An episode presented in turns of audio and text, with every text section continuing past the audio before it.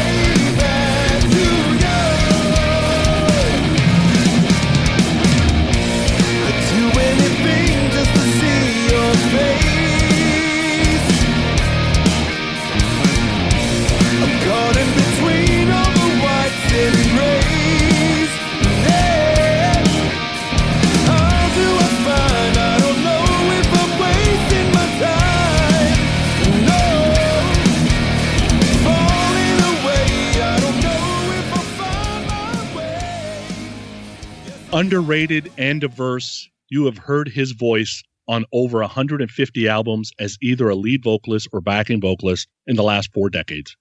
If you love rock, prog, pop, punk, funk, soul, ballads, basically name it, he's done it. And if you become a fan and you want to go down the rabbit hole and discover all things he's been involved in, you better bring a big lunch we have with us today the hardest working man in rock and roll, Mr. Jeff Scott Soto, for a second round on Growing Up Rock. Welcome back, Jeff. With that intro, I pretty much just say goodnight. How do I back that up? How do I follow that up? That's crazy. Thank you for that. Oh, no problem at all. We're not really going to do a JSS history lesson today. You know, we're going to talk a little history. We did most of the history stuff on episode 33 a couple years ago. Right. But Jeff has a new album out, uh, Wide Awake in My Dreamland. So we're going to talk about that. But before we get to that, the Lakers won the championship. You got to be a happy guy. So happy. It just goes to show it's a testament to the times we're all living in right now that I can't even be happy about my team winning. I don't care about the politics. I don't care who said what, who thinks what, who feels what. The Lakers have been my team since I was 10 years old. They're bringing on the championship after one of my favorite players of all time tragically passes. I post my celebration, my happiness, and there's always somebody out there has the shit on it. It's, it's I don't get it. I don't get it. You must it, be a Celtics fan. And this is one of the, this is self-explanatory on why I titled this album "Wide Awake in My Dreamland" because I truly at times feel like I must be dreaming. There's no way I can be awake. This is this is reality. This can't be real. But to be honest with you, I had this title before COVID. Now COVID brought a whole new meaning behind that. Yeah, yeah. So you've been a Lakers fan all your life. My one of my favorite players of all time is Jamaal the Silk Wilkes. Remember him? Look at that. Oh yeah, you're going deep. Oh yeah. I'm a West Coast guy too. And actually, James Worthy was one of my favorite guys. Everybody oh, always yeah. chooses uh, Kareem or Magic, but J- without James Worthy, mm-hmm. I'll tell you right now. Or Michael Cooper, right? Oh, oh yeah, Coop. Yeah. Worthy was the Scottie Pippen of the Lakers, I think. Right, right, right, right. Yeah. Exactly. And you're about to turn the speed limit here in a couple of weeks, right? Oh boy, you had to remind me. you don't look it. Does that make you feel better? Well, you know what makes me feel better is that everybody that I have said happy birthday to because of the the limitations of the being able to celebrate them. I'm telling everybody, you're not a year older. Next year, you're going to be two years older, and that's when we're really going to celebrate and turn it up. But don't celebrate now because don't waste it on on the fact that I can't see you, hug you, and have a drink with you. yeah. So I'm not going to be 55 this year. I'm just going to be 54 until I'm 56. okay, that's fair. That's fair. I don't know if a lot of people know this story, but you haven't really taken a singing lesson, and that whole story about having two tape recorders and learning how to harmonize, right. like that's geeky old school tech. Can you tell us that story a little bit? Absolutely. Um, I'm self-taught in terms of the radio was my music teacher. The radio was my my vocal teacher. Everything that I loved that was on the radio when I was a kid is what inspired me to learn how to sing. And I have such diverse taste and genre uh, in music in general. I was always singing to things that were not even rock. They were they, they were all the things that kind of they kind of lent to what would become my my contribution to hard rock music because without that I just would have been a regular Joe. I would have been just somebody who did rock in a cover band and then turned it into my own thing. But having all those influence, having the Bee Gees and Earth, Wind and Fire and Stevie Wonder and Motown, all that stuff was so important to me growing up. Now, that being said, as I was learning my craft, I was even learning how to read music and learning what the notes meant and how chords were structured and building harmonies, etc.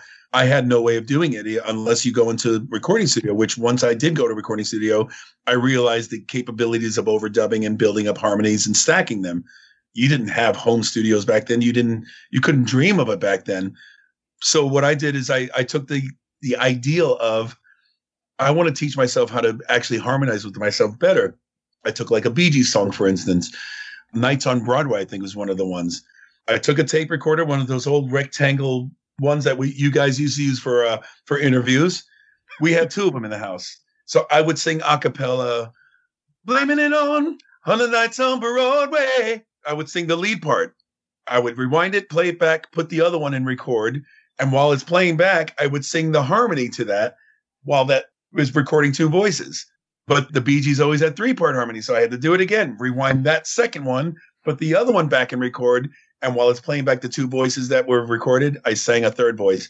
Now the generation you would hear by the time I got to the third one, the original lead vocal sounded like, but it was close enough because I was then learning how to harmonize with myself. I got it to such a science by the time I learned uh, how to isolate the main lead vocal part for Freddie Mercury's bit on uh, the Prophet song I stripped it down and I did the exact thing with two tape recorders, not the tape loop effect that he did or that I did with Sons of Apollo, but with two tape recorders, I sang each part individually to make it sound like I had an Echoplex behind me. that's pretty good. That's, that's, that's old school. poor man's version. now, Jeff, I find that I harmonize the best when I put my finger in the ear and I'm standing in the shower. well, you can put your finger anywhere, and the only place, the only time that's going to help you when you're sticking your finger in your ear is when you actually have loud music that's creating the wrong pitch into your ear. One reason a lot of people do that, even in the studio, you might even talking about the Bee Gees, Robin Gibb, in so many visuals of them singing live, you would see him with um, a finger in his ear. There's a reason for that. It's the Doppler effect.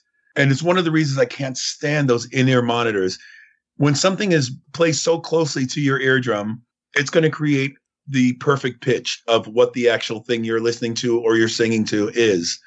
When you pull it away, it's the same thing as when you hear a siren coming from a distance compared to when it gets closer to you. It's, it'll go, it changes the pitch. That pitch is the same siren sound down the street a mile away, but it's changing as it gets closer to you. Robin Gibbs to close his ear because if he let the regular pitch of the sound that's coming from far away get in there, he's going to be off key with himself. And that's why a lot of people, even in the studio to this day, I listen with one ear on and one ear off when I'm recording because if I cover both ears, I'm pitchy as shit and I have to redo the whole thing. wow. That must be why I'm pitch perfect all the time in the shower. I've heard this guy sing. Trust me. You Not see, close. your joke worked. You you heard the response. um. All right. So you know, okay, Lakers win. Woohoo! Right. Yeah. Unfortunately, we had a guy pass that's all important to us. It's Steven's favorite band, Van Halen. I know you're a huge Van Halen fan. R.I.P. to Eddie for sure. And I know that even when you look at your Facebook page, it just had the heart with a broken. Like there was, there obviously was a heard it, got to deal with it, now able to talk to it. Now that we're a week, week and a half later, has it sunk in a little bit? Yeah, with anything like that, that's so important to you. And it's, I'll remind anybody hearing this or in just in general, why we're so affected by this as fans, as peers, as people that are not personally connected with somebody like that that dies. This is part of our childhood. This is something that influenced musicians. It influenced us as listeners. It's something we're so close to that when that person passes, a little bit of us passes too, mm-hmm. because we're so connected to that. We're so close to that, those memories and those things that bring us back to a time. That's our time. This is our time. This is, these are our memories. Nobody will ever, will ever be able to take that away from us. And that body of work, that legacy of music and every, all that influence will stay with us forever until we pass. So of course, deep down, a little bit of us passed as well. And that's why we're so deeply connected. So many of us around the world are deeply connected to certain people. Now, losing Prince was my first real knife to the heart. Kobe was the second, but I honestly think Eddie is a, a combination of the 2 mm-hmm. As much as they both mean to me, losing Eddie was it, it was like losing a, a, Kobe and a Prince at the same time because that's what he he meant to me and he meant to so many people. Yeah, it's crazy. And, you know, a lot of great tributes out there. And, you know, we were talking about the 2018 Sons of Apollo tour you guys used to do, and The Cradle Will Rock as an mm-hmm. encore. We were wondering, was there other songs you tried that are on the cutting room floor? Or Billy says, we ain't doing that damn song? Like, Mike, for all intents and purposes, in most of the bands he's in or was in, because uh, he did it in Dream Theater as well, he's basically in charge of the set list, mainly because that's his forte. He loves doing it but number two, he's forever a fan of music. He's forever, he never forgets where he came from in terms of why he's doing what he's doing. So he always feels like he wants to pay some kind of tribute in every show, in every band, in every detail of what he's doing live. And that's why he's pretty much the guy in charge of the set list. He came up with that idea based on Van Halen being the one real true common bind to Sons of Apollo. There's, there's a lot of bands that everybody in the band's kind of into, and oh yeah, I really like that. Mm, I'm not, I'm not such a fan of that. But Van Halen is one that we all have that one common interest. Now, number two, Derek Sherinian won't be doing any Van Halen songs with any other singer than David Lee Roth. So it has to be within those first five albums. and then number three, Tackle there's like maybe three major songs from Van Halen that include keyboards. We ain't doing Jump. Hell no. Not with the prog band. And we're not going to do I'll Wait for the same reason. I'll Wait might be a song that works better for a JSS show than it would Sons of Apollo. Yeah. And The Cradle Will Rock was something we could all just kind of let our hair down, let the shirt out, let the belly flop out there, and just have fun with because it wasn't something we had to calculate, think about, that we could all have fun doing that still has keyboards in it. Yeah, that's great. You know, you probably know this, but a bunch, well, you probably do it. Their rock fans get together, they're talking what ifs. Yeah. Right? And the other day we're talking David Lee Roth leaves Van Halen. Let's say that happens three or four years later. Mm-hmm. Maybe you have a shot to audition for Van Halen. Like 84 is probably a little early, but 88's not early. That's another dream come true bucket list item that I would have loved to, aside of even just shaking the man's hand. I never got to meet Eddie, and that's one of my. If we have to talk about regrets in life, that would be one of them. I don't even know if Eddie was aware that I existed, if I was anywhere in his stratosphere, but I would have loved to at least talk shop with the guy, or or yeah, audition if you want to call it that, sing with them, jam with them. I would have loved that as part of my history, or or to even my bucket list to be able to add that to it. I don't even know if he knew I existed. I'm friends with Michael Anthony. I know Sammy pretty well. I'm really good friends with Gary Cherone I met Wolfie and Alex once. Ed is the only one in Van Halen I never got to meet or shake his hand. I even met Dave a couple times. Wow. Wow. And it's um, really shame. Yeah. Uh, so moving on, let's move on to Lita for a minute. So a lot of folks had not heard or didn't even know about that song where will i find my heart tonight that finally right. got released on her 2016 album because when she released it in 1995 she did all the parts so no she was, took out my parts yeah that was crazy right so when i heard it again i'm like wait a second i know that song you mean to tell me jeff sang part of the song like why didn't you release it that way like it could have been maybe it was set up to be like the next close my eyes forever but a little bit faster? Like what was the intent originally? The intent originally actually started as far back as like 91 i think it was the original demo i did of that song. And i hope i'm not speaking out of line or saying anything that uh, might make anyone angry but from what i re- remember on that song i believe it was originally supposed to be Sebastian Bach doing the uh, the duet with her on it, and for some reason or another fell through. I had a buddy or somebody drop my name just to even get the demo done, and I met Lita. I, I, knew a few guys in her band.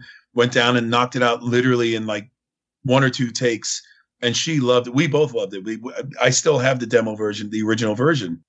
Whatever happened, the song never saw the light of day. And then when she was doing the Black album, the Lita Ford Black, I guess she had a, a, new manager or somebody that was kind of looking over her her items. Uh, they asked me to come in. They they loved the original version, but they're now doing a real version. The the the demo version is a bit outdated, so they want to do a the the real version that was going to end up on that record. Went back into the studio. Re I basically replicated everything I did on the demo, even though it was a few years later. They had a new version. Without going into all the pettiness that was behind it, I had a very minimal amount that I was kind of expecting that I would be paid as a fee for doing it. And I, it was like pulling teeth with the, that so-called manager at that time. Lita was completely oblivious to the, the situation. And in the end, I think because they told her that I was playing hardball, I think I was asking for like 500 bucks. It was nothing. They told her I was playing hardball. And so she's like, well, I guess because the album's coming out, I'll just we'll just release the version with only my voice on it.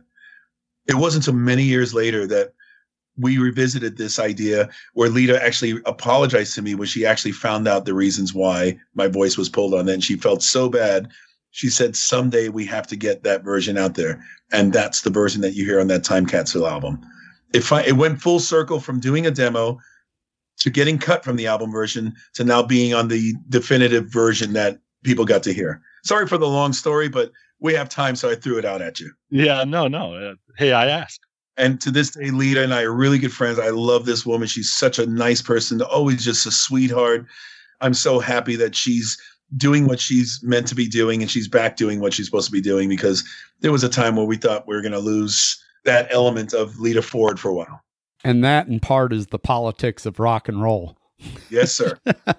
so, Jeff, for many of your peers, technology, specifically things like streaming, has hurt them financially. Since many people want to work with you, has technology kind of helped you in getting work and allowing you to put things out there? Technology has been on my side for a long time because when you go back to a band like Talisman or Axel Rudi Pell, those albums were done at a time where we didn't have the luxury of of sitting together and learning the songs and writing the songs and spending the time between me busy with other things at the time to just the cost behind it to to, to fly to Sweden every time to stay in Sweden to stay in hotels etc we learned how to utilize the long distance relationships way back before the the technology was uh, our best friend having pro tools having wave files having the the digital internet version of what we do I was so ready for it. I'd done so many records through the past, the difficult hard way, and, and we succeeded in doing them that way. But I was so prepped and ready and preened in, in, in the, the digital age to be able to do these things because I was already doing them before we even had that capability. Yeah, right on. It's kind of a double edged sword, isn't it, for a Absolutely. lot of people? So, right now, at this very minute, there are probably somewhere around 587 different songwriters uh, saying out loud, we need Jeff Scott Soto to sing this track. I came to 587 because two or three of them dropped out, uh, but 587 roughly. uh, do you have to say no to some of the things nowadays? I said no to a lot of things in the past. Yeah. Based on I mean, anything from timing to personal preference to not wanting to flood the market to not wanting for people to think that's a new project that I'm not following up on. It's there's so many reasons I've had to say no to a lot of things. Mm-hmm. Lately during COVID time, I'm accepting more. Maybe attributed to the fact that I have more time on my hands. Yeah. Maybe attributed to the fact that there's more quality stuff coming in that I normally would say no to because of timing, but the actual quality is so good. I want to be a part of it. And maybe even attesting to the fact that as we're getting older, we're talking about losing people like Eddie and losing Prince and Neil Peart. As I'm getting older, I'm kind of utilizing the Freddie Mercury mentality. When he knew he had AIDS and he knew he was dying, He told those guys, I want to spend every day I can creating and leaving as much material for you guys when I'm gone. I kind of feel the same. Like Prince, they're pulling so much stuff out of his vaults now. Maybe some things he never wanted people to hear. But hey, if you sang on it, you put your stamp on it, it should be heard. That's how I see it. So I'm doing things mainly with with all these parameters and factors in that someday when I'm missing or when I'm gone, when I'm, I'm no, or even if I'm no longer able to do this, you're going to have a body of work that's going to outlive even the, the years that uh, I won't be around to, to actually see them. Yeah, completely understand that. That's a great, actually, that's a great way to look at things for sure as an artist. I'm just in this shit up as I go. yeah. Hey, Uh, it makes sense, you know? no, I know, I know. I'm just jiving. No, I really do feel this way. And that's, it just, I'm still so humble that I get to do this for a living, that all these years later, all these decades later, that there's still something left for me to say musically, that there's still people willing to give me that opportunity to, to say what I want to say musically. That means more to me than anything. It means more to me than gold records, big arena tours. It, it really means the world that I have that validation from people that they still want to hear what I have to sing. Yeah, and let's talk about that a little bit. You've had a long relationship with Frontiers Records. Is it worth it to self release, self promote, etc., to make a bit more money on your releases, or is it not worth the pain in the ass? It really depends on the item. I just re released my Love Parade album, for instance, on the streaming digital format. Reason I did that is because if you want the physical one, you can still probably find it on eBay. Maybe it's uh, it co- it'll cost you a few extra dollars to buy it on on Amazon, etc but there it was never put out on Spotify. It was never put out on Apple Music and all the other formats. And I thought I'm not really looking to make money from it, more so just to make sure my catalog is out there. When you see a bio that shows Jeff's first album was Love Parade and all the way up to Retribution and Wide Awake, and you go to Spotify and you, hey, well that album's missing and that album's missing. Anything they're gonna they're gonna be talking about should be out there available for them to listen to. So that's why, mainly why I put it out there. I wanted to make it available again. As well, there's not really any interest. Frontiers did a re release of Love Parade back when they released Prism. But as that license fell out, I got the rights back to it. And I figured I'm not going to invest in more physical product. I'll probably be lucky to sell 50 or 60 copies. Anybody who has it, anybody who wants it already has it. Let me just give them the convenience of listening to it. If they're out somewhere and they forgot the CD or they don't have the MP3s, they can stream it. That's the only reason I did that. And I love that people get to hear the diversity, all the different things and parameters and genres and reasons. As Sonny said at, that beautiful intro, that I have so many factors and facets to my career and my life that you get to hear all these different things as opposed to just some of them. Yeah, I'm still upset. I can't find that damn bacteria release. Like I've got Shut almost up. everything. That, let's not talk about that one. I can't hear it. I never found. It. That's one man. I, every time somebody brings that up or starts playing it out of nowhere, I'm like, how did you find that? How did you know that was me? Because that's one funny record. so uh, let's talk about the new record. So okay. we'll talk about the band members first. You got Alessandro Del Vecchio, Frontier staple. The guy's a god, songwriter wise, underrated vocalist, honestly. You yeah. got Edu, who's been with you now 11, 12 years. We uh-huh. don't know a ton about Fabrizio, and I'm not even going to try the last name Scottoni, just, like Jeff Scott. Oh, just okay. say Scottoni. All right. Yeah, Is we that, don't know a ton about Fabrizio or August. Okay, well, I don't even know Fabrizio. Let me start from the top. Let, us let's start from the top to the bottom. Frontier sat me down at the Frontiers Rock Festival last year and said, um, "We want you to do a new album for a 2020 release." But before you just dive into making a new album, we had the idea of you working with Alessandro. Now, I've known Alessandro for 15 years or so. I met him by singing background on the first Edge of Forever album that Marcel Jacob produced. I've watched Alessandro grow not only as a musician, as a songwriter, but as a producer, as an engineer, as an all around musician, singer, as you said. The guy's just, he's a jack of all trade and master of all. I've watched his growth and I'm so, so pleased and just like, I can't compliment him enough on all the things that he's been able to achieve in such a short time when they brought his name up, I said 1000% that sounds like a great idea because I have a feeling Alessandro can bring something out of me that I haven't been doing, number one, on my last albums. And number two, I have a feeling he's going to dig back into my career, into bringing out certain things that I haven't been doing in a while. I was 1000% right on both factors. He wrote all the music to this album. He wrote every note, played every note on the original demos that I was sent to basically accept the songs and then to start writing my lyrics to. I also did all my lead vocals to those demos because of the factor of time. The little window of time that I had to sing those vocals was in January. I was coming off the Soto tour, coming off the TSO tour, right about to start the Sons of Apollo tour. I had literally 16 days to sing those 11 songs, backing vocals included. Wasn't a lot of time. My voice was a little crispy, little toasty from all that touring and singing and traveling. And I had to ration some of it for what was upcoming. So Alessandro really did a lot of work. He did a lot of all the help work that all the, the initial work that got that whole album going and continued. The original uh, release date was supposed to be in July.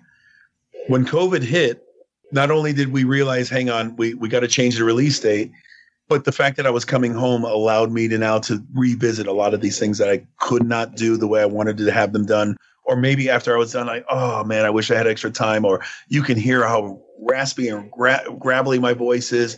I'd love to revisit that, redo that, et cetera, et cetera. Even parts that I didn't hear before. Oh man, now now I want to put an ooh and an ah that wasn't there before because now I hear it and didn't hear it then. So then now let's go backwards, go back to where it all started after my vocals were done. I insisted to Alessandro, even though he's the producer and he was making over all the decisions based on the music side, I insisted we use Edu. I've used Edu on every album from Soto to JSS since 2012. And that guy absolutely positively knows how to record my music without me telling him one thing. I don't have to guide him. I don't have to ask him, tell him, in this part, can you go down to a half speed tempo? Can you do a fill here? He does everything that I would do if I were a drummer. That was a no brainer. I brought in Edu. When it came to the final guitars, he said, I got this guy that I've known for a while, but I've never worked with. He hadn't even worked with Fabrizio, but he knew him. And he said, I promised him that I was going to get him into a project someday. And I think the JSS album is that project. Once again, Alessandro is a king. He's a god. I gave him 1000% blessing. Take my brand newborn baby and raise it. I trust you with every fiber of my being. And my God, let me tell you right now, when he sent me the first couple pre advanced mixes, was the first time I got to hear all the final drums and all these guitars. My mind was blown. Fabrizio Sgattoni, you don't know the name, but everybody's listening to this record. Every single interview I'm doing, they're saying this guy is like all your favorite guitar players all rolled up into one. I hear a little Nuno, I hear a little Brian May, I hear a little Edward, I hear a little Bumble. I hear everybody that I love as far as influences guitar wise. This guy brought it out again without me having to ask. August Zadra, he he rounded it off because August, he's one of my best friends. He's, he sings and plays guitar for Dennis DeYoung. Mm-hmm. And having somebody like Fabrizio already, I promised August he'd be able to do a couple solos on the record but the solos were already done, unfortunately. And there was one song that Alessandro said to me, he goes, you know, the song Between the Lines, it's not done yet. And if you want to give that one to August, that'd be a good one. And I knew melodically it'd be perfect for August because it's ballady. It has that kind of just between us kind of vibe to it. And he came to my house, we tracked his solo. Going back to the vocal side, there was a lot. If there's any high vocals on this album, the backing vocals were even higher there were some things I, there's no way during that time I could I could achieve. I could not reach. August sings high. He's a natural tenor. If you ever seen him live with Dennis DeYoung, that dude just soars up in that tenor range. Mm-hmm. So I brought him in to basically fill out all those really high things that I could do at that time. If I had to do them now, I could do them because I'm rested. Couldn't do yeah. them then. But I was glad to have August on there because his blend with my blend gives it a new frequency, a new sound instead of me doing the backing vocals. And that's how you round off this new record. That's good stuff. So let's talk about the first three tracks, kind of total. Like, I, you know, Someone to Love, I would say, is my favorite song on the album because it's got that classic solo, Jeff Scott Soto, radio friendly type vibe. Right. Mystified feels a little more Sons of Apollo, but Fabrizio, like his hands are butter. I don't know what the yeah. hell he's doing the solo. And then Love's Blind, the first single, that great guitar riff, another perfect song for rock radio. Love the message of like, what the hell's wrong with you? Like, I'm standing right in front of you, the person you want. Like, tell me about these three songs, kind of what was in your head. Well, uh, Someone to Love was actually the very first song that Alessandro sent me. And I kind of wanted it to open the album for that reason, because he already sent me the mix of that song and it sounded great. And I'm like, hey, man, this is the first one we did together. This should be the first song on the album. He goes, hang on a second. I was thinking of something the other day. Before we commit to the final mix, tell me if you like this. And that's when he threw the the version with the kind of radiophonic monotonic sound of the backing vocals starting it off, yeah. which reminded me of a modern version of I'll Be Waiting. It starts off the song with a chorus and and it, and then it hits the ground running. Loved it. This is definitely going to be the album opener. Mystified, to be honest with you, that reminds me more of Talisman. That that song took me to a total Talisman place. I just loved the way it was so different from Love's Blind or even its opening uh, song, Someone to Love It had a different kind of tempo, it had a different kind of feel and vibe overall. So it was the perfect song to lace right in between, mystified there. And then Love's Blind, lyrically, that song is actually about it, it, it's kind of like a personal letter to my teenage stepdaughter. She was going through, as most people who have teenage daughters or teenage sons, they go through their things, and whether it be bullying or social networks or whatever, every teenager has their things that they go through their growing pains and she was going through hers. So this was kind of a, a personal letter to her, basically reminding her, listen, we know what you're going through, even though, you know, the old uh, Will Smith parents just don't understand. We understand. We understand more than you think we do. It was just a reminder that we know what you're going through. We know what you're going to be going through, but we're always here to catch your fall. The song's not necessarily love is blind in terms of a breakup or relationship or seeing somebody that you love with or seeing something you're in love with. The song is more about inner love that inner love to yourself can sometimes be blinding to the point where you don't love yourself and you have to love yourself before you can love someone else or something else. So it's kind of a reverse message of love yourself first, find yourself, and everything else is going to fall into place later. That's beautiful, man. Thank you, man. you didn't know he could get that deep, huh? You know what? At this point in my life and career, you got to dig deep because I've written so many songs and I've written about so many different things and not necessarily you know autobiographical a lot of things are things i see around me but sometimes i do tap into the uh, the ones that i'm dealing with and i want to make sure it's something that somebody else can take home too it's not just something that's too personal to me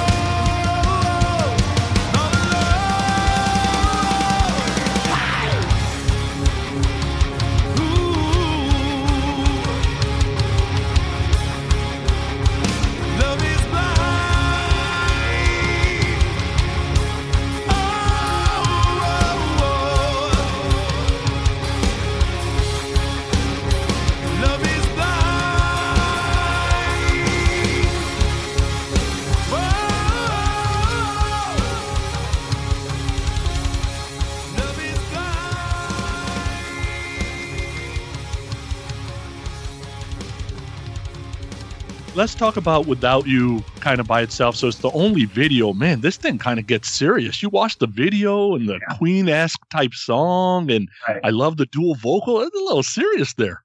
Yeah.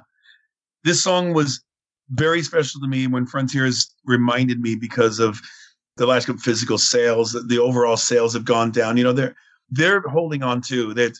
Everybody always blames the record companies for gouging and, and ripping fans off, etc. Trust me, these guys are doing so much against the grain that they're not necessarily um, getting recouped for. Let's put it that way. Mm-hmm. They're doing things for their love of music, for the love of the artist and the, the people that they're surrounded with, including myself, which is another reason that I have that loyalty to Frontiers. When they reminded me there may not be enough budget to do the usual two or three videos, this might be the only one. You know, make sure it's a good one. Make sure it's the one you want to do.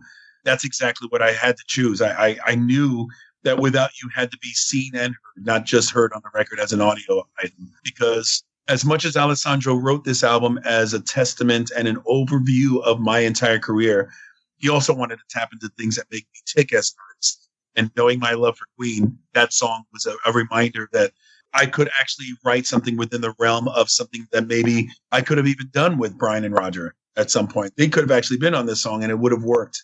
So that song was important to me because I never done something with that kind of sound and that just that vibe. It was I've done so many different things in my life and my career, but never something like that that just had that epicness to it. And that's why I chose that song. I want I knew my videographer in uh, in Brazil would come up with something that was really more mini movie than just a music video. And I and for him to pull this off when Brazil was hitting their stride in the pandemic is crazy, crazy.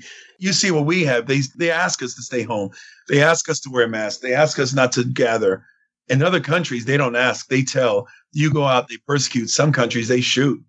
So in Brazil, when it was in its fever pitch, you couldn't even go outside unless you had a paper permission that shows you either where your destination was and you had to go straight there and straight home there's other parts of the world that had this too. So for him to be able to pull this off during the peak of what was going on there, I'm so proud of this video and this song. And you have guitar wrapped around your neck. That doesn't normally happen. Yeah, you know what? And again, because of the originally my whole concept behind that video was to be behind a grand piano a grand piano is not something you just throw in the back of the SUV and and find a location or unless you own a helicopter you can drop on top of a cliff and then go ahead and play it and pick it up later. And the last thing I wanted is set up some cheesy Casio on an X stand and say, okay, well at least I'm playing keyboards in the video. Uh-uh. So as it, again we were dealing with the uh, the parameters of what we could get away with I couldn't find one studio, one person that I knew that had a grand piano. I couldn't find one instance that would allow us to be able to film without having a crew, without needing a crew, without having lighting. And there's just nobody wanted to risk that. They, I'm sorry, Jeff, I love you, but I'm not ready for that. And I, I don't blame them. I, I wasn't angry. I, I tried because it would have made more sense. People know me as a keyboard player more so. It would have made more sense. And it would have, I think it would have been more majestic if I were behind a keyboard. Yeah. I'm sorry, behind a grand piano. Yeah. So we improvised. I do play guitar as well. And as long as I'm not faking the guitar solo, which ain't me. That's right. I think it's important than me just miming a song and trying to find hand gestures and things to, to kind of fill the time while I'm not hands on the guitar. Yeah. Oh, by uh, the way, I was playing all the right chords too. oh yeah, I I kind of I watched. I'm like, okay, we're going to go to the guitar solo tell me he's not going to mind. No, no, no, no, no. I'm not that stupid. Thank you. it reminds me a little bit, Jeff, uh, when you're talking about trying to find things to do with your hands while you're doing this video. It reminds me of that part in uh, Talladega Nights where he's trying to figure out what to do with the, his hands when the guy's interviewing him. Remember, right. remember that? Oh, yeah. It's true. You can only do so much without holding a microphone or using your fellow bandmate as a prop, or, you know, there's only so much you can do and get away with to keep the viewer watching without them going, God, this is so boring. This is so like every other video. And this is what I love about uh, Tiago, the guy that did the video. He's done all the Soto videos for me, or most of all of them. He makes mini movies, he makes landscapes and lush cinematography with the videos that we do together. And I knew this song needed his touch. And I almost didn't get him because originally, as I said, everything was supposed to be scheduled and booked based on normality. Our original schedule for filming me was to film in Brazil when Sons of Apollo were playing down there. when that got canceled, postponed twice, I knew, uh oh, we have to find another way to do this. I'm not going to Brazil anytime soon. And then the next two songs, Lesson of Love and Paper Wings, which I, I absolutely love, Paper Wings, you know, we kind of get back to the rock, but it reminded me of something. I love that it's your band, your name is on the CD, you're obviously the leader, but that you as a vocalist understand that there's time and place for all musicians to shine. So whether it's a guitar fill, whether it's a little drum fill, like there's I can't tell you how many CDs I listen to and the guitar solo is going and like the singer won't shut up. Like even when you say something, you say it like during a bridge when the solo is going to change. You must do that on purpose. It has to be. Well, it, obviously that comes from experience. Number one, it comes from experience. One, but also comes from respect when something's being said, when something's being, it should be a focal part of any song, even on the live, especially on the live side. I was that clown at one point when I was doing shows as I was a younger singer and just learning the ropes and knowing what to do with myself during a guitar solo, etc. I was the clown that used to keep trying to get the uh, the audience to to to show enthusiasm, etc., while somebody was taking a solo. I didn't realize the importance of letting that portion of a show breathe until much later. I honestly think not really until my time with Soul SirkUS, until I was truly with a seasoned veteran like Neal Schon. He even used to complain, man, guys in my band, it's almost like he was prefacing it like, I hope you're not one of these guys. He kind of threw it out there when we were rehearsing. That guys just they just don't know when to pull back. You know, I'm playing a solo and they're out there giving high fives. It's like it takes away from that portion of the show. I'm like, you know what? You're right. And then I went from that point on when I would see old footage of me, I'm doing the same thing during solo. That's disrespectful. The same thing goes for the when you're recording a session or you're recording something. If there's something else going on that sounds like it should be up front and center, back off, man let that thing shine because you have many places to shine. You don't have to be notice me, notice me all the time. You kind of learn that as you go. That being said, let me rewind a little bit based on what you said. This this is not a band. This is not my new version of JSS. This is a solo album for all intents and purposes. But I still respect the song if the song calls for the drums to have a segment, if the song has a, a hole or a guitar riff that needs to be heard, I ain't going to fill it with a vocal because I want the song to be first and foremost the number one focus that you're hearing. Maybe in a solo situation, maybe the voice has to be second in command and then everything else falls. But everything else is as important as the vocal, as important as the song. So it just comes with the territory. You, you live and learn. Yeah, so let's talk about Love Will Find a Way.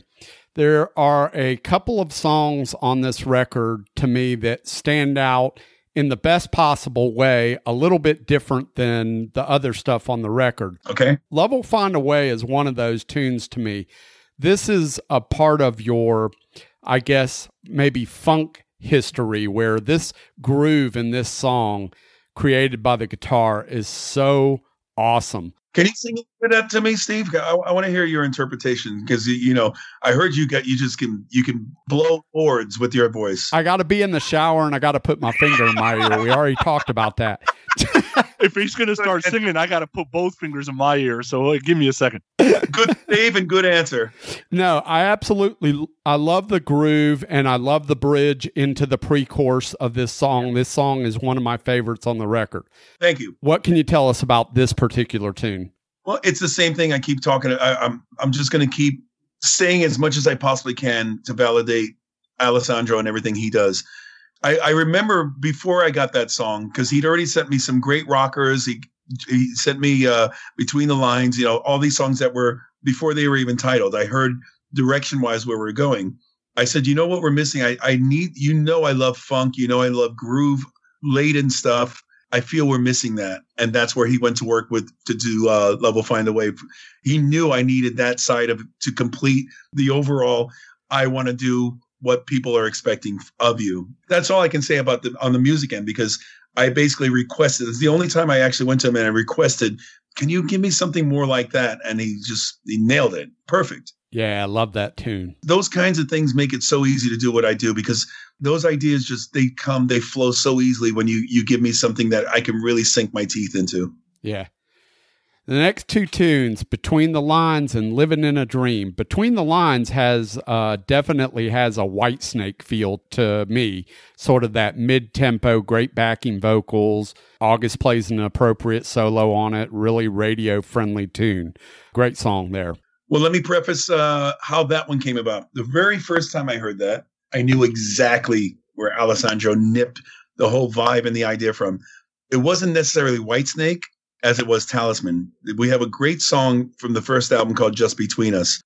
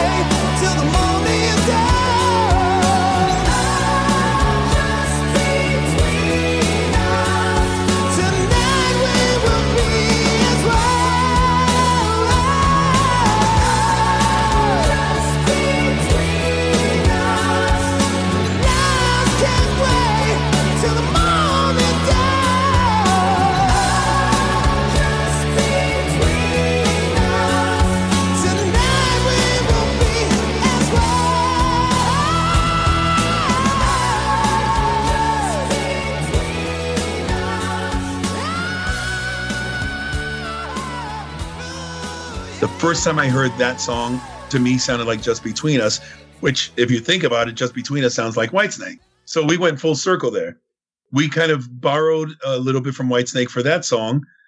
And so Alessandro borrowed a little bit from the Talisman song for Between the Lines.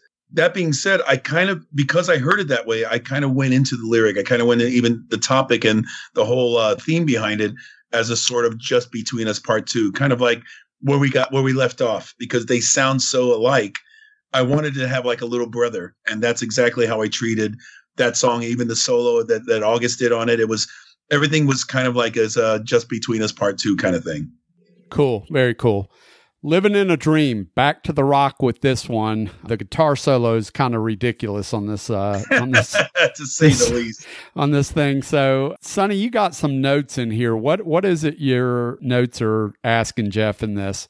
Yeah, so Jeff, like only true fans will kind of understand this. You know, the whole go, turn it up, or good God, or is that James Brown? Is that Prince? What what is that? Because it ends up a lot. Like I was waiting for the good God the whole album and never got it. So you just right, right, right. But uh, you know, normally you do it all the time. You know what's funny is the latest one that you find on almost all my songs is uh, the yeah. It's the the, the Steven Tyler yeah or yeah because he does that a lot. And the first time I ever did a, one of those uh, tribute albums, we did a, a tribute to to Aerosmith, and I did the song "Crying," and there's a couple times a yeah or whatever, and since that day, I can't stop saying yeah and using it as kind of like a, a little pickup ad lib to all my songs. So I guess I have to give Steven Tyler a nod for that one. When we did the song um, Coming Home, Sons of Apollo, I honestly did not know what I was, uh, that I naturally or vicariously or whatever you want to call it, it, it just came out of nowhere. All these, but uh, hold on and I, cause I, and then I realized later, holy shit, I'm ripping off David Lee Roth on Running with the Devil. But I, I found the simple life, you know, and that's now become a part of my repertoire. And yes, the good God, and wait a minute, and hey, of course that's James Brown. That who who else could that be? so it's fun. It's funny how my little arsenal of little vocal ad libs to kind of fill spaces when I'm not actually singing. I love all these little kind of nuggets I drop in songs because they add personality as far as I'm concerned. And uh, yeah, I'm plagiarizing these little personalities. I love it. Holy shit, I cannot wait till you jump back and kiss yourself. oh man. You don't even have to be able to talk to sing and get famous. Because James Brown been singing 20 years. I don't know what the fuck James is talking about. I don't understand shit James said. I met him once at Saturday Night Live. I walked up and said, James, I love your stuff. James said, Somebody did that.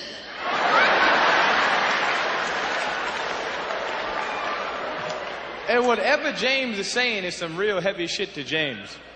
Because it's real meaningful shit to James, because at the end of every sentence, he ended off with,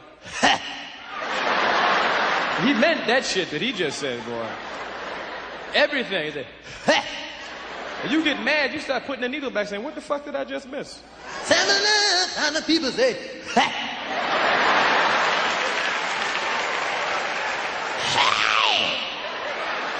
That's a James Brown lyric. He wrote that shit. He was writing a song, said, I need a word here. Hey. That's good.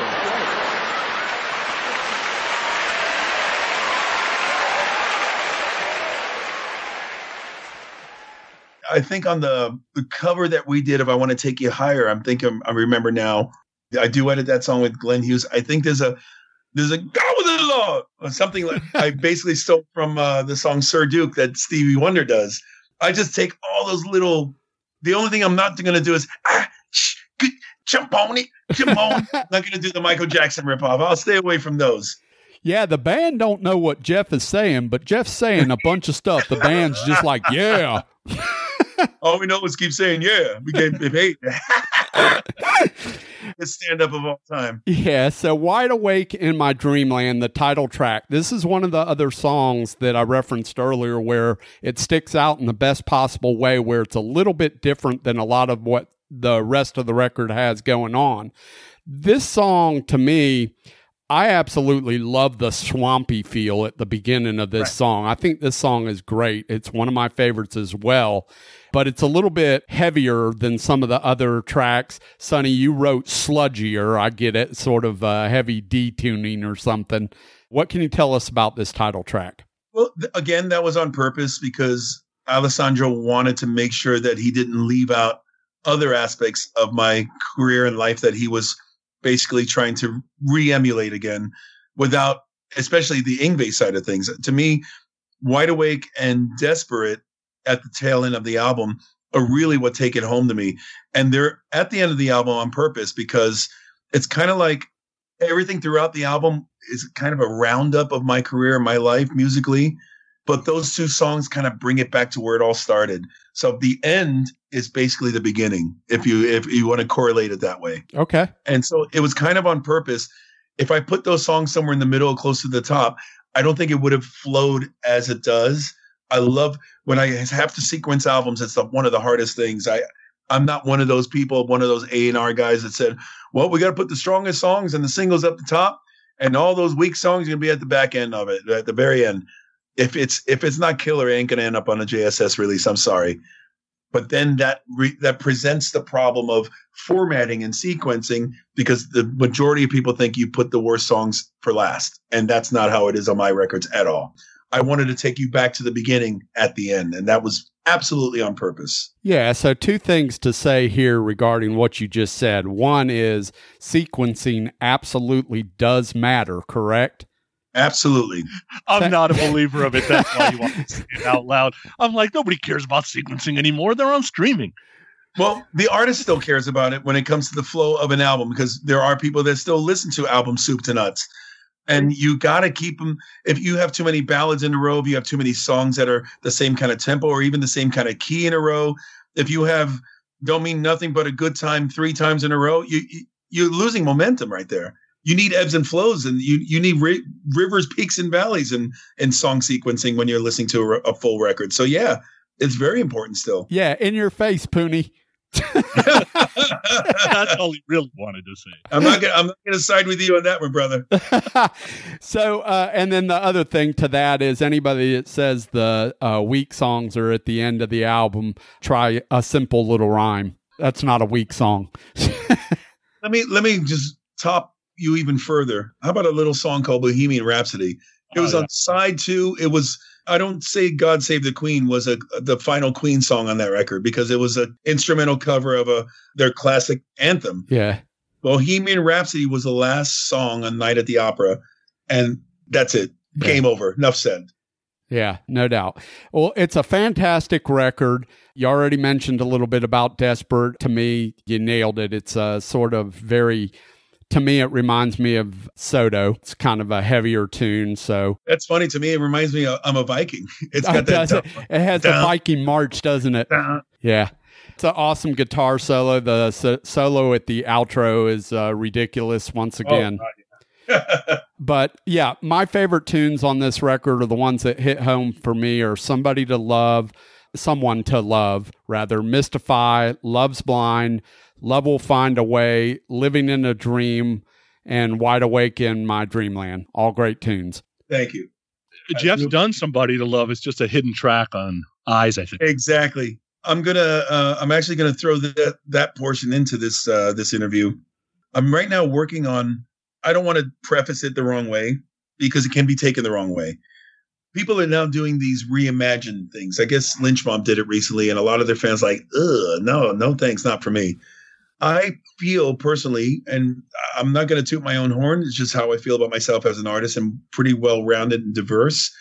I feel I could possibly get away with something like that in terms of I have so many songs that are a certain way, whether they were ballads or they were like a song like Somebody to Love. It was an acapella thing. It wasn't a full complete song. It was just a short acapella thing that we threw on the album as a ghost track. Wasn't even labeled on the album.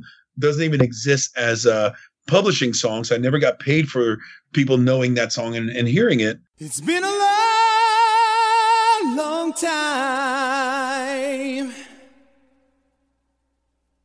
since I had someone, someone new.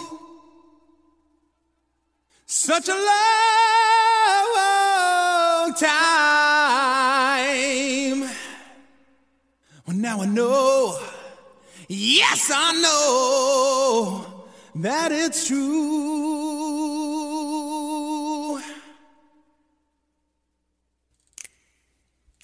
One, two, one, two, three.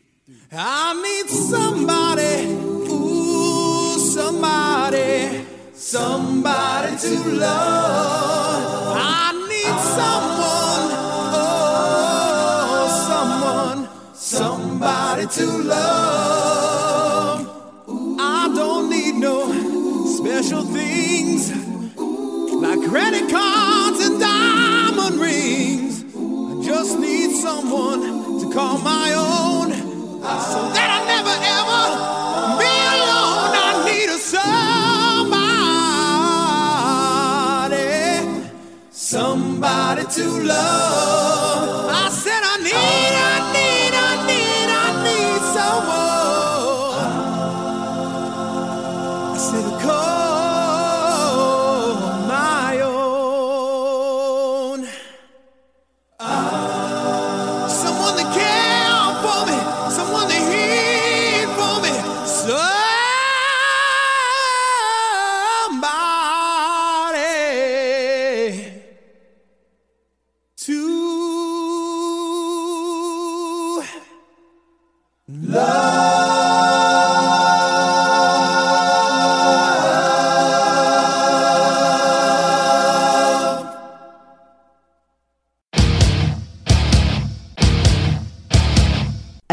got a rock and roll story to tell, and we want to hear yours. So go to our website at growinuprock.com. That's one word, G R O W I N U P R O C K dot com. Or visit us on our Facebook page at Growing Up Rock and tell us all about it. I am taking like 10 songs familiar in my life and my career, whether they've been on solo records or Talisman, anything that I've done 100%, whether it's, you know, all the music, all the uh, lyrics, etc. And I'm doing like kind of like a reimagined thing, but more stripped down, more like an acoustic thing. So, say for instance, uh, "Someone to Love" is an acapella thing. I'm going to redo it not as an acapella, but actually as a song now. So now you're going to hear the complete version of what that song would have been if it were a song made into an acapella. I'm going backwards with it. There's a song called Your Man on one of the Talisman albums that we kind of emulated along the Queen, this kind of novelty kind of song. We really wanted that song to sound like it could have been done in a fun, kind of nostalgic novelty way. But when I wrote the song originally, it was more in an R&B way. So I'm actually re-recording that song the original way I did it, and people will finally hear the original version. So I'm going to do like a stripped down acoustic reimagined thing, but it's only going to be songs that I wrote 100%, but they will be songs that people know. Wait till you hear what I did to Eyes of Love. Holding On, for instance, I've already done that one. I took the premise of Eleanor Rigby strings, plucked strings, and lush strings, and it's it's only strings and vocals now. And I reimagined it to something totally different, and it's it's so cool. So I'm working on that right now, and I don't know when I'm going to release it, or how I'm going to release it, but I just wanted to throw that in because we're talking about diversity. We're talking about having so many different schools and so many different genres and so many different things that I want to do. That's one of the things that I'm having so much fun with it right now. While I'm doing this interview held week, in between, I'm doing I'm doing songs for this album, and it, it's going to be really special. Yeah. Richie Kotzen did something like that, Acoustic Cuts. It's my favorite Richie Kotzen album. Oh yeah, yeah, yeah. I know what you're he- talking about. Yeah, it was just him and an acoustic guitar. Man, you listen to some of those songs. I'm like, I got to be in a mood. Otherwise, he'll put me in a mood. Like it's, yeah. So then you added the second CD is a live CD. And I'm assuming this is the 2019 Frontiers Rock Festival from Milan that was put out in April, right? Correct. Mhm. Okay.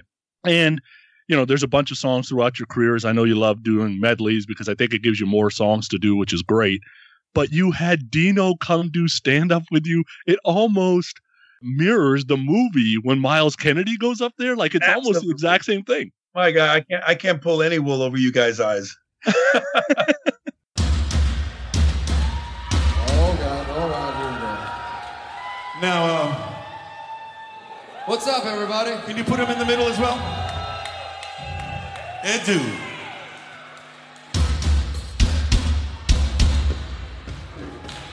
Are you ready?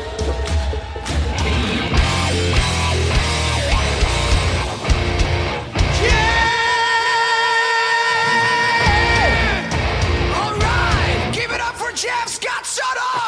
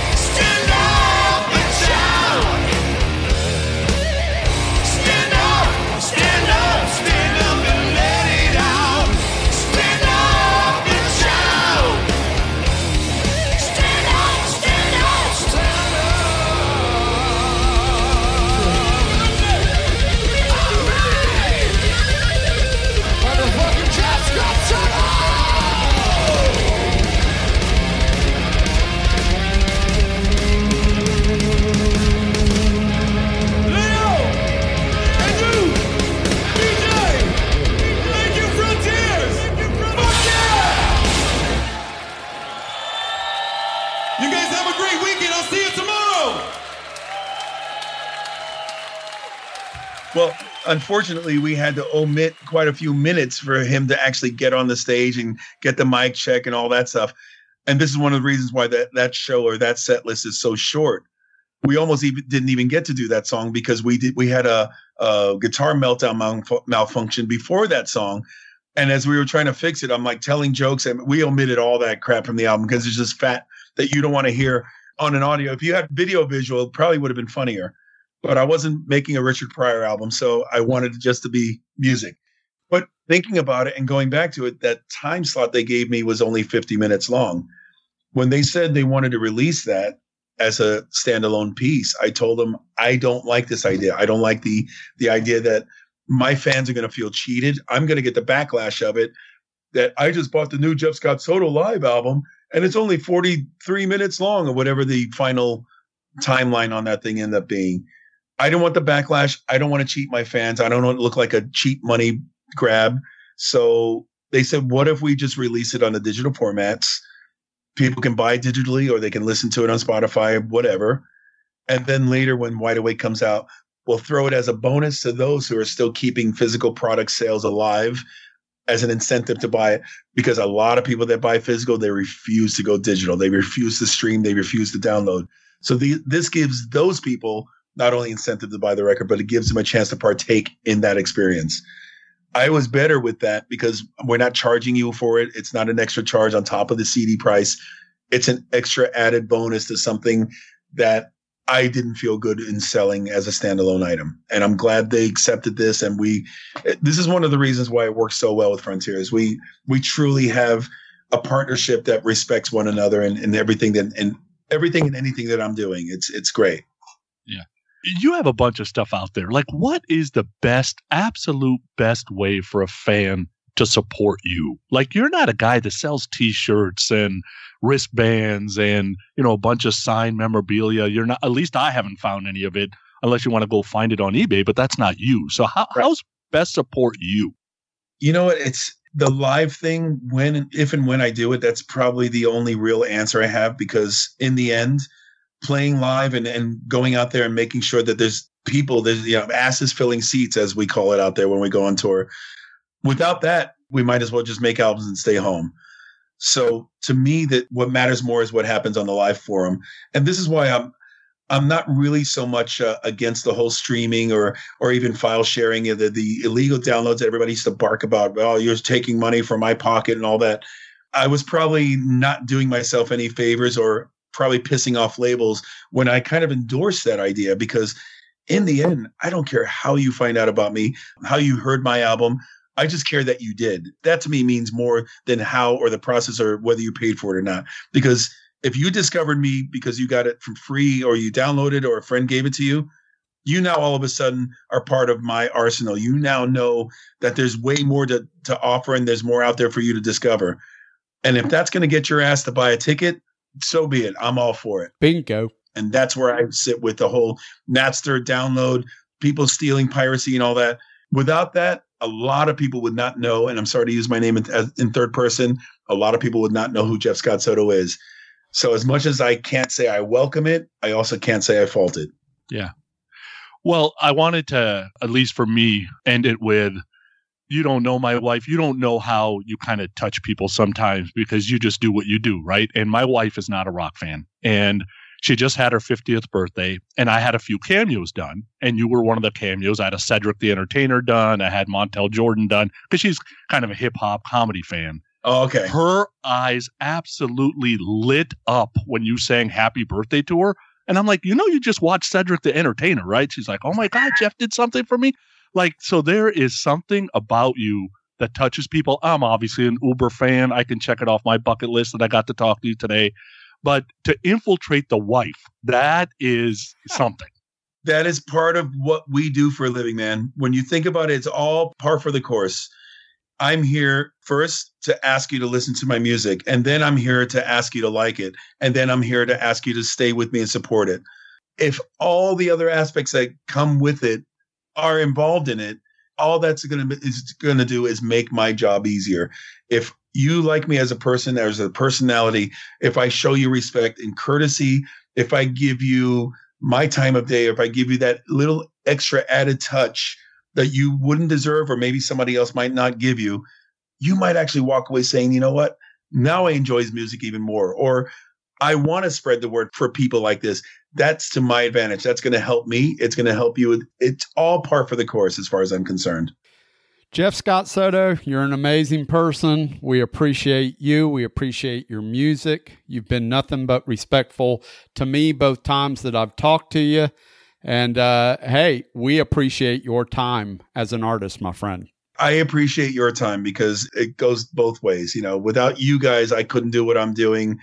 And the same as you wouldn't be able to hear a Jeff Scott Soto album if I didn't make one. So it, I need you as much as you love listening to what I'm doing. So it works both ways. Yeah, we are fans first and foremost, but we are also here to hopefully get the word out and promote the music that we love that means a lot to us. And that's what this show exists for us.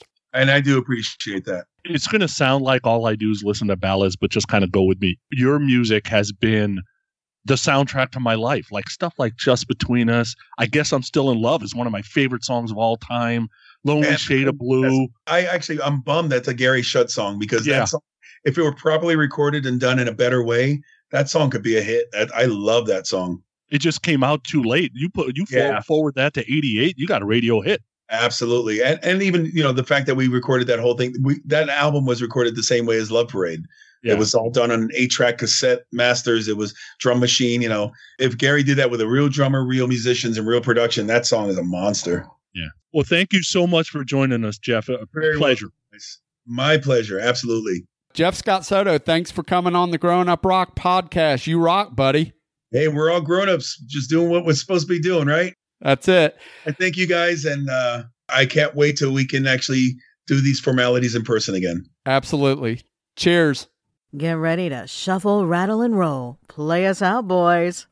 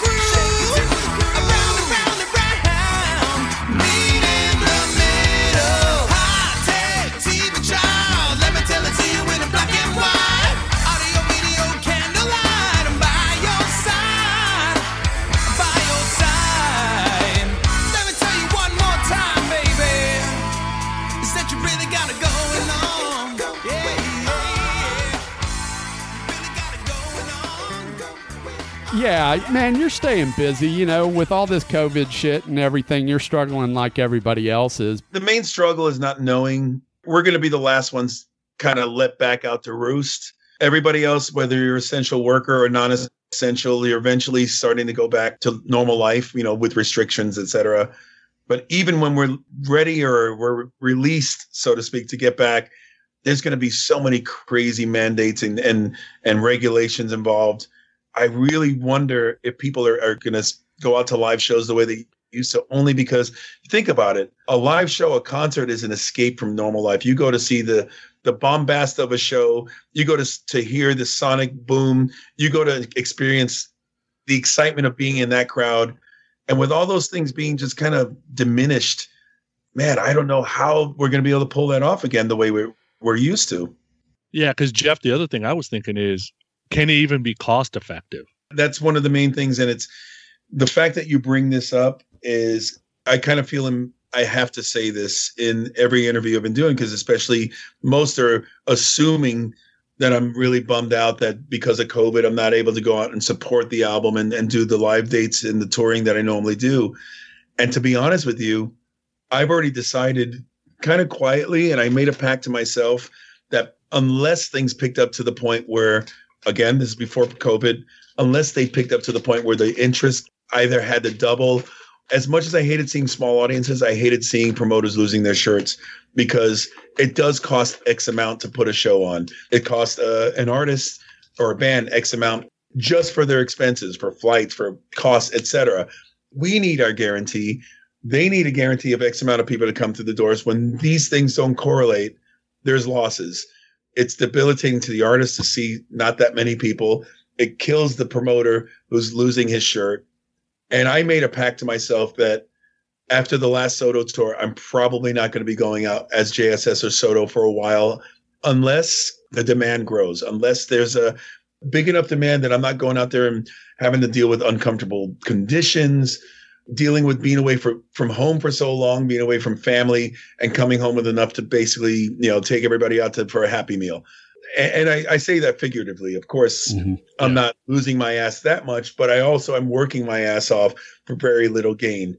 At some point, something's got to give, and I have to make a decision of what's important to me and my family and myself, even my voice going out there and bashing it all out and coming out with nothing.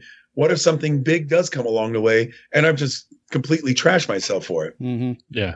So now COVID's come along and it's kind of put the last nail on that coffin because I don't think my career, my personal career, and the things I've been doing can personally grow from where it was left off based on COVID. My touring days might be numbered. Of, of course, I'll do TSO. I'll still do Sons of Apollo those do garner more audiences and gives me more incentive to go out. I'll always do appearances, festivals, that type of thing. But as far as an actual tour, I don't think I'm going to be doing them anymore. Yeah, totally understand. Totally understand. Please make sure you subscribe to our podcast, Growing Up Rock, and leave us a review on iTunes. Give us a like and leave us a comment on Facebook at Growing Up Rock. It's NFL draft season, and that means it's time to start thinking about fantasy football. FantasyPoints.com features industry leading experts and prognosticators using proprietary hand charted data to help you score more fantasy points. FantasyPoints.com is the place to go for whatever kind of fantasy football you play. Whether you play fantasy football, daily fantasy sports, or do a little bit of everything, Fantasy Points has the meticulously researched content to guide you to victory.